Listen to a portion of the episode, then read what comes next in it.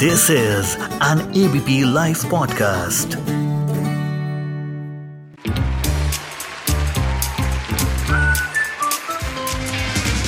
Ladies and gentlemen, the unknown movie review. Hello ladies and gentleman आखिर वो वक्त आ ही गया जी हाँ काफ़ी भारी मन से कहना पड़ रहा है और सच कहूँ तो ये कहना नहीं चाहता था।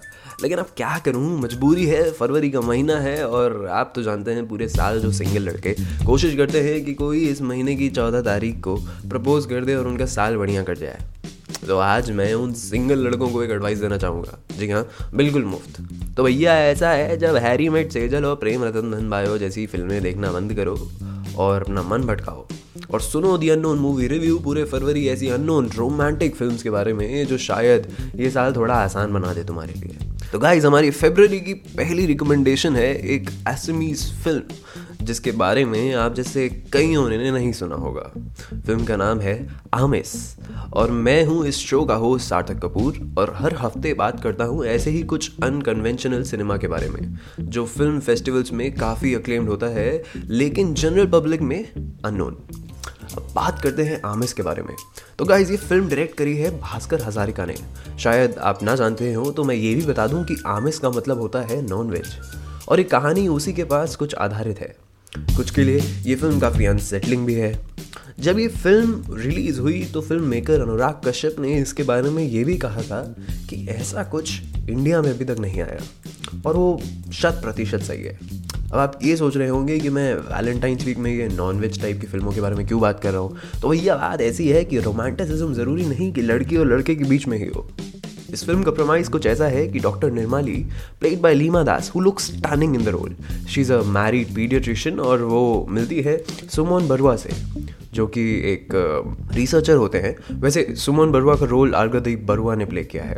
And he is done it quite well Suman एक रोज़ निर्मली से मिलते हैं और वो अपने मीट लवर्स क्लब के बारे में उन्हें बताते हैं। और फिर ये मीट की बातें यहीं तक सीमित नहीं रहती लंबी लंबी चैट्स चलती हैं रात में और ये उन दोनों में एक इमोशनल अटैचमेंट पैदा करता है।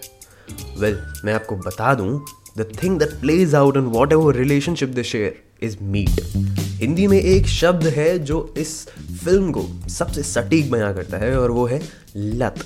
जी हाँ क्रेविंग, लत। इस फ़िल्म का क्लाइमैक्स देखने लायक है। आपको याद होगा, कुछ ही समय पहले हमने जली कट्टू के बारे में बात करी थी कि किस तरह लोगों का फैसिनेशन है मीट के लिए। जी हाँ आमिस में भी भास्कर हजारिका ने एक बेट एंड स्विच एक्सपेरिमेंट किया है, जहाँ पहले तो रोमांटिक सेटिंग है और ऑडियंस उसी तरह कनेक्ट करने लगते हैं but eventually as the film proceeds we see the characters diving into the meat madness and the film turns absolutely dark yes to an extend जो आपने शायद इंडियन सिनेमा में ना देखा हो। According to me the film offers its own version of the word desire इस film में दोनों protagonists they mutually make a pact of not touching each other या कोई फ़िज़िकल अफेयर नहीं करते but literally everything is around their obsession for meat that's how Bhaskar Hazarika has offered us a new perspective of desire so guys don't miss this film मैं ये नहीं कहूँगा कि ऐसा कुछ करें या इस फ़िल्म से कुछ इंस्पिरेशन लें। It's an absolutely unexplored new dimension in the Indian cinema लेकिन क्योंकि महीना फरवरी का है और हर रिलेशनशिप हैप्पी नहीं हो सकती तो इसलिए ये डार्क रोमांस मेरी पहली रिकमेंडेशन यही नहीं, इस हफ़्ते की एक और रिकमेंडेशन है और शायद आपने ये फ़िल्म देखी भी हो। लेकिन फिर भी बताना चाहूँगा और फिर से नोस्टैल्जिक जोन में जाऊँगा। ये है 1959 की गुरुदत्त साहब की रोमांटिक ड्रामा कागज़ के फूल, जिससे दत्त साहब ने काफ़ी उम्मीद लगाई थी। लेकिन जब ये बड़े पर्दे पर आई तो कुछ खास नहीं कर पाई। खैर, इसके पीछे की कहानी भी काफ़ी लंबी है बट कुछ वक्त बाद इस फ़िल्म ने अपना कल स्टेटस रिवाइव किया। फ़िल्म है एक फ़िल्म डायरेक्टर के बारे में, जो एक परेशानी के दौर से गुजर रहे हैं और उन्हें प्यार हो जाता है एक अनाथ से, जिसको वो फ़िल्मों में स्टार बना देते हैं।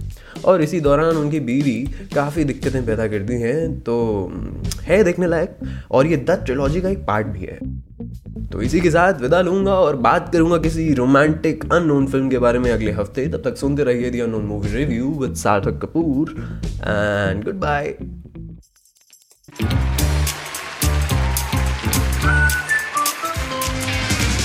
Ladies and gentlemen, the unknown movie review.